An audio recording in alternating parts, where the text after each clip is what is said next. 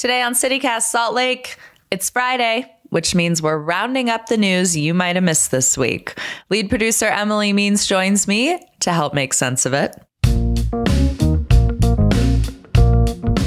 It's Friday, August fourth, twenty twenty-two. I'm Ali Vallarta, and this is CityCast Salt Lake.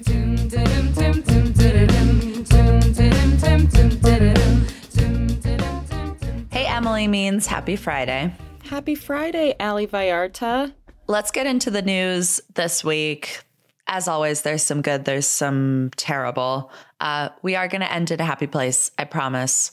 I think that's a promise we've made for a couple weeks now, and we've done a good job keeping it. I think so. And, um, you know, listeners' trust is paramount to us, so we will that's keep right. this promise. Yep, that's right. Okay, I would like to start with some traffic news. Um Have you seen some of the please drive slower signs on the west side that uh, Salt Lake City Council member Alejandro Puy is making? They're yellow and black, and they have like funny slogans to try and get people to slow down.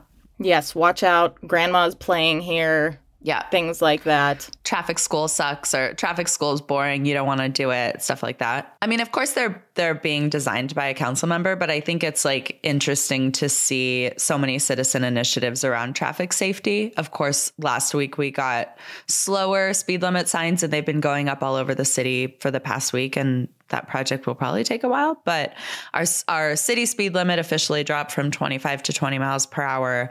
Now we're seeing like these homegrown signs.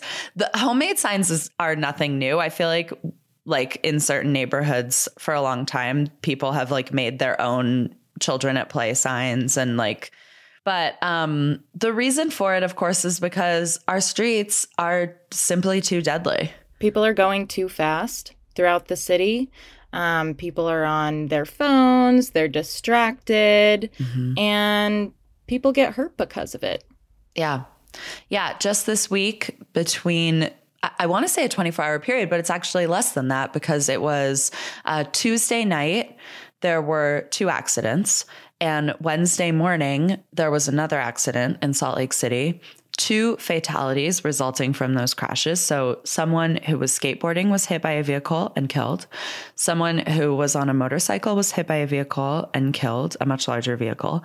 Um, and then one motorcyclist is now in critical condition. I haven't seen an update since Wednesday on their condition. Um, but yeah, our neighbors are dying in our streets because of traffic violence. Um, which is a term that I've seen like floating around Twitter is, is traffic violence, um, instead of calling it traffic accidents. So I don't know. It's, it's like at once heartwarming to see the neighborhood effort of signage. Um, and then it's also just disappointing every time you open up, you know, K S L and more people are in horrific accidents. So yeah. Obviously, we need to do more to keep people safe on Salt Lake streets. I know that Salt Lake City is working on some new policies to make our streets more livable. I think it's it's called the Livable Streets Program. Mm-hmm. And um, yeah, we, we would like to see some results. But right. in the meantime, I think just slow down, pay attention to your surroundings, and maybe if you're not often a pedestrian, let's say you take your car everywhere you go, get out there and walk around, get out on the sidewalk and see how you feel walking around mm. these city streets. And it might might change your behavior in your own vehicle. Ugh, I think that's so sage. Yeah, that's great advice. Let's move on. Can you please, Emily Means, I beg of you, give us an update on the Salt Lake City School Board superintendent situation. Speaking of things that feel like they're dragging out forever and are confusing and frustrating. I sure can, Allie. So the Salt Lake City School Board met Tuesday in a closed session to talk about Superintendent Timothy Gadson. Mm-hmm. And he has been on paid leave for weeks after the board offered him four months of salary, which was seventy-three thousand dollars, in exchange for his resignation. So yes, this has been a long, drawn-out process. On the one hand, there are questions about whether this is racially motivated. Superintendent Gadson is the first Black superintendent in the district's mm-hmm. history, um, and he has the the full force of the N double A C P behind him. Yep. On the other, there are questions about his time at the district. Um, he took a trip to a for-profit Christian university. There are also some questions about some staff that he's hired and their qualifications, um, although that sta- those staff members he hired are also Black, so that plays into this whole question of whether this is racially motivated. Mm-hmm. And um, we don't we don't have any uh, resolution on this yet. So um, the the school district and Superintendent Gadson are supposed to go into some sort of mediation at this point, and uh, the next school board meeting is scheduled for September sixth. So if you have thoughts on this, I don't know, maybe maybe you can go to their public comment uh, session and let them know what you think. It does feel like the Salt Lake City School Board has been a real rodeo this year. Like, it, it feels like story after story. Remember, there was like the the reporting on school board members swapping text messages mm-hmm. that were grammar requested and were about like how much they hate the school yeah. board. Oh my and God, then, I can't believe I'm here at the school board meeting. Right. It sucks. Like, yeah. Can we all agree it sucks? And then, of course, former school board member was sentenced to fifteen years for child pornography. Now we have this. Like, the school board is constantly in the news, not to mention all the like kind of like the culture war corner where like we have book bannings in Alta and like um so school boards generally are also just very much on the radar. All that to say, this year is an election year for um some school board seats. So look into that, because some of your school board members or your district school board member is probably going to be on your ballot this fall. So mm-hmm. yeah, good we've time seen to pay attention. Uh, a lot of politicization around school boards and school districts, um, you know, during the pandemic with mask wearing and what those protocols look like. And like you said, Ali, with the culture war stuff around critical race theory and books and banning books and all of this. So uh, school boards are definitely like the hot new uh, place for for policy to happen. And, um, you know, it's important to get involved in these things because this is a hyper-local area for you to get involved in politics. So uh, pay attention to what's happening in your local school board. I feel like everything we're talking about this week is like an ongoing issue in Salt Lake. Like nothing's like open and closed. It's like traffic. No new news. No new news. Traffic continues to be a problem. Salt Lake City School Board continues to have problems. The Great Salt Lake. Nope, that's fixed actually. We figured it out, guys.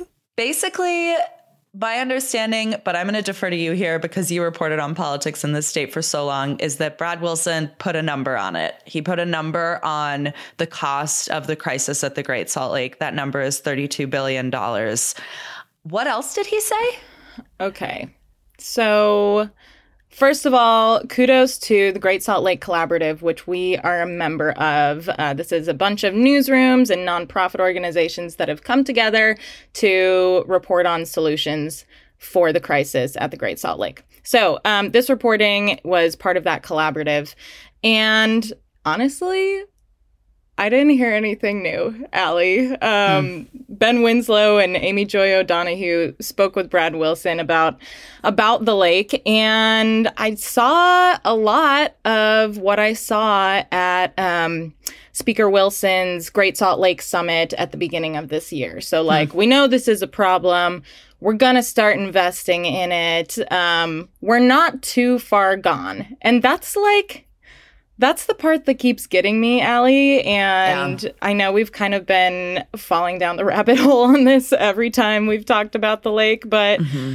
I guess I just want proof that we're not too far gone. Right.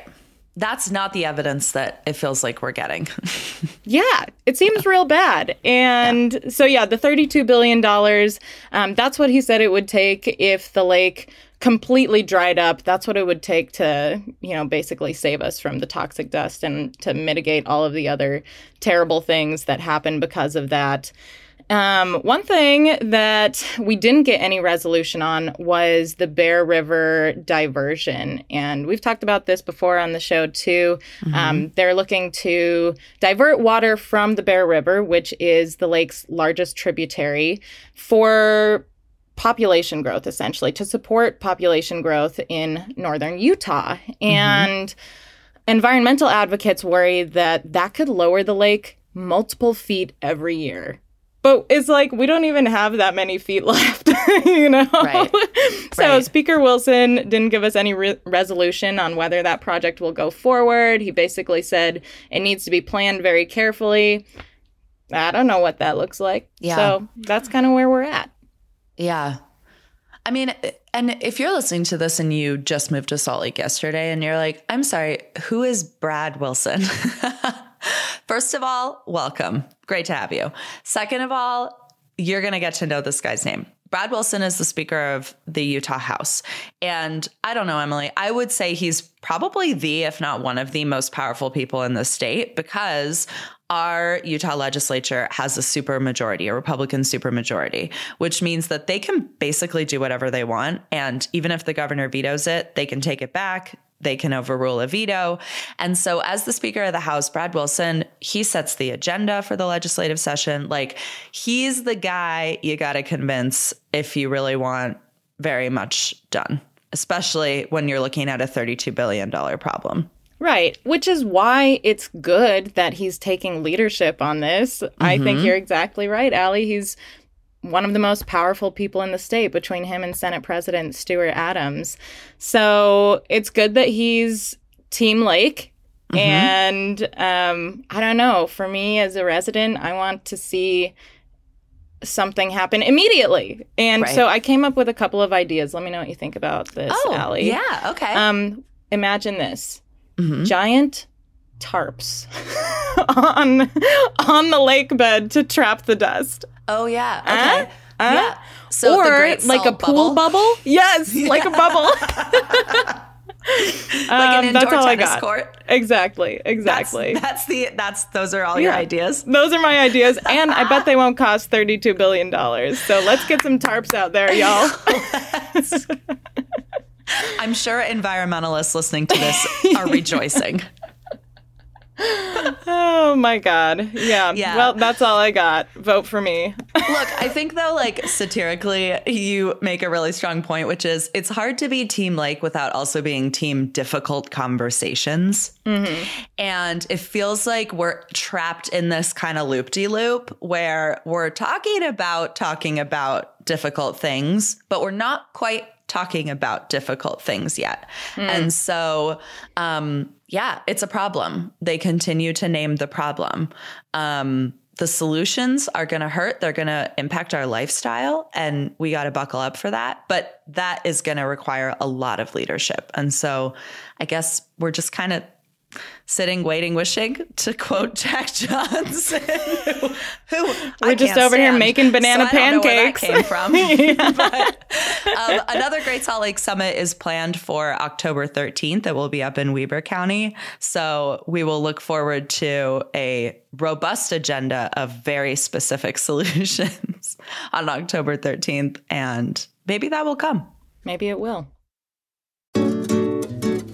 The Living Traditions Festival is back in downtown Salt Lake City, May seventeenth through nineteenth, and this is when I come alive. It is so easy to sell me on three days of Washington Square and Library Square converting to a global food court, and this festival has truly been one of my favorites for years now. Living Traditions convenes the diversity of artistic traditions, food heritage, music, and art from the many cultures that have made Utah their home. You can expect everything from live music and dance to hands-on workshops, a little shopping, Sundance film screenings, and Bohemian Brewery. There is something for the whole family, and it's free entry. Come celebrate all of the rich cultures that make up our community. Find more information on the festival and view the full program guide at living traditions festival dot com or on Instagram and Facebook at S L C Living Trad. All right, Allie, tell me about the airport. Yeah. Okay. Speaking of infrastructure, we, I, I feel like by now probably most Salt Lakers have heard this because it feels like the hot goss is that it was announced when we are going to get the tunnel to the B gates at the Salt Lake City airport. The tunnel will save us, I think, like a thousand feet of walking. Um, it's called the Central Tunnel. It is arriving in fall of twenty twenty-four. It's sort of um, amazing to me how much everyone complains about the walk at the Salt Lake City airport, the distance to get to the B gates. Unless you are someone who arrives at the airport thirty minutes before your flight, I don't think there's really a reason to be upset about it. Now, as someone who arrives at the airport thirty minutes before their flight, I feel like that's my lane. I feel like you're probably narrowly missing your flight every single time you arrive. Yeah. I couldn't live that way, Allie. I'm there at least two hours before my flight. I know. I, I tried to get there three hours before my last flight, but my boyfriend was like, that's ridiculous, that's, Emily. And I was like, is, is it though? Is it? It's is funny it? Because I was like, I'm going to ask Emily what time she gets to the airport before her flight. And then I was like, I already know. Yeah. Almost every time I board a plane, I am dripping with sweat. My heart is racing. My anxiety is through the roof. You I don't have to live that way, though. I got on that flight. Yeah, but I don't know. There is something, I think I get like a bit of a kick out of it.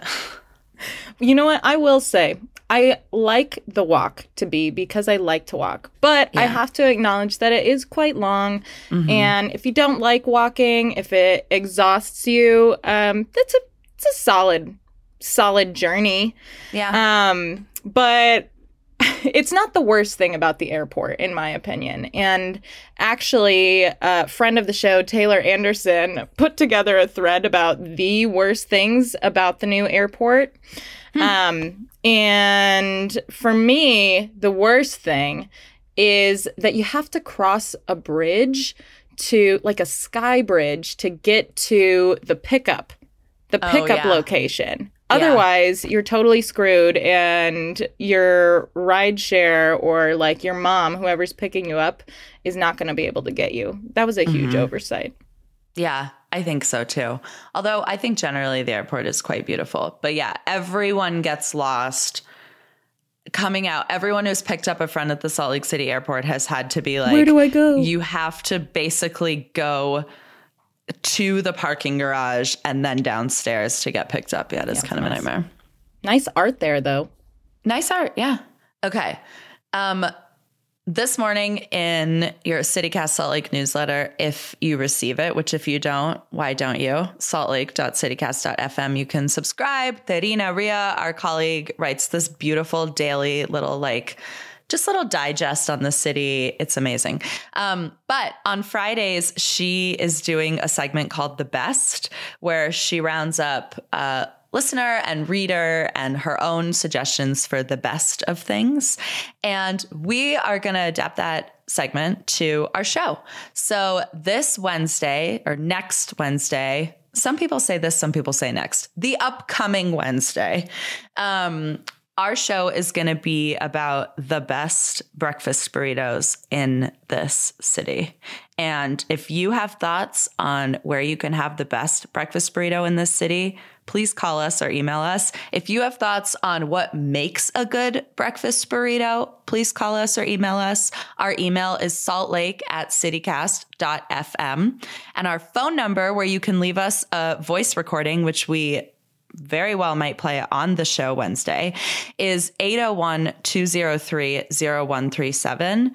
We want to hear from you. Where is the best breakfast burrito? What makes a good breakfast burrito? What else is there to say about breakfast burritos? I don't know, but I have a feeling people have really passionate feelings about this. And we're not looking to yuck your yum. Just like explain to us why the breakfast burrito of your choosing is the best breakfast burrito. And we'll mm-hmm. believe you. Yeah, we'll believe you. So give us a call. We that will be our show for next Wednesday. We've got a special guest who is a breakfast burrito enthusiast that will be joining to discuss this at great length. Not too great length, but fairly great length. And so we want to play your calls, and we want you to be a part of making that show. This is the best news, Allie. Yeah, it's the best of the best. And then if the show is super fun and we love rounding up the best of things, we just might start doing it every Wednesday. So if you're into that, let us know as well. Um, Emily Means, what are you up to this weekend? I am getting peaches at the farmer's market. I am mm. bound and determined. I've heard it's finally peach season, and yeah. and I and I need some. I need some Utah peaches. What are you doing this weekend? Peaches are coming late this year because the weather was so finicky in the spring. Yeah, and weird. So it's like pushing all the fruit seasons back. This weekend, I am probably going to another Bees game. I went Wednesday night and saw the Bees. It's I just it's so fun going to like this, what I would call like the small sports games in Salt Lake. Like, I don't know. People are going to get mad at me for saying that. But like, I think there's like Jazz and Utes football, and then there's like everyone else. And I think everyone else is secretly having more fun at their games. I'll well, say it. I mean, we also have a, a Major League Soccer team here. That's right. Allie. That's right. And Real games are super fun, and I like going to those too. Yeah. Um, but I went to see the Bees. So the Oklahoma City Dodgers are in town, which is basically the like farm team for the Los Angeles Dodgers. Um, and they have a really good starting pitcher that everyone is excited about. Uh, his name is Dustin May, and he has like flaming red hair, so he's okay, easy to I'm, spot. I'm sorry. Like, when did you become, become this baseball expert? I'm not a baseball expert at all. You know what it is? I'm good at remembering when people tell me like a very specific thing. What's his batting average? I don't know. You got know. that off the top of your head. Absolutely not. Here's what I know is that the Dodgers fans are showing up and out. The entire oh, Bees stadium was blue. People came out to see Dustin May and then this other guy, Chris Taylor, who um, apparently is also very good. And it is fun to watch a really good pitcher. I feel like that's actually, that is the baseball player that is the easiest for me as a not baseball connoisseur mm-hmm. to like identify as being good or yeah. not good. Um, look at that pitcher. So, throw that look ball. At that pitcher. Look at that wind up. So uh, it's been really fun. I went Wednesday night. I think I'm going to go back this weekend. Friday tonight, they do their um, Abejas, it's like Abejas night. So they wear their Abejas jerseys, which are special and beautiful. Saturday's Princess night. They always have some sort of a gimmick. It's always a blast. Okay. I, I actually think you've convinced me, Allie. I think yeah, I'm going to go come. to the Bees game. Oh, well, I'll see you there then. I need a churro. I got to get a churro. Yeah, get a churro. I'll see you there. See you there. And I'll see you next week for more news. Sounds good. Bye. Bye.